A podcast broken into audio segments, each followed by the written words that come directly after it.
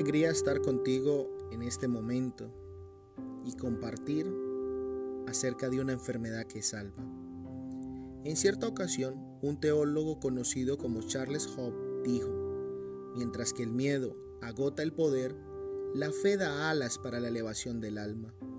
Y fueron precisamente esas palabras las que me llevaron a pensar cuánto temor tuvo la mujer con el flujo de sangre que menciona el libro sagrado. La enfermedad toca la puerta en cualquier momento, llega sin dar aviso y mucho menos pidiendo permiso. Algunas enfermedades son provocadas por desórdenes metabólicos y algunos descuidos alimenticios, pero otras surgen sin una aparente explicación.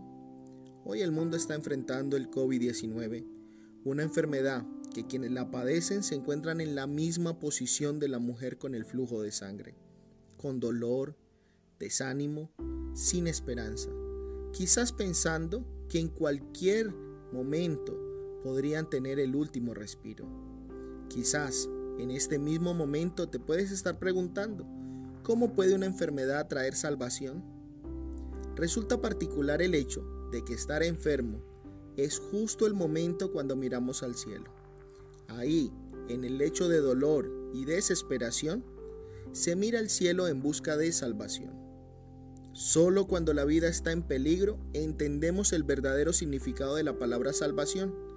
Imaginemos por un instante, si la mujer del flujo de sangre no hubiera estado enferma.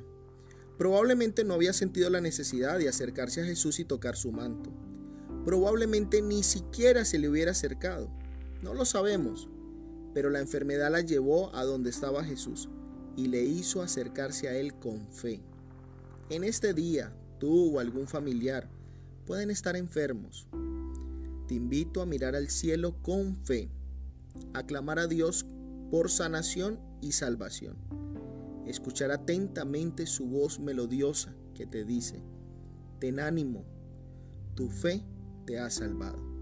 Mateo 9:22. Que Dios te bendiga y que hoy te regale muchas bendiciones.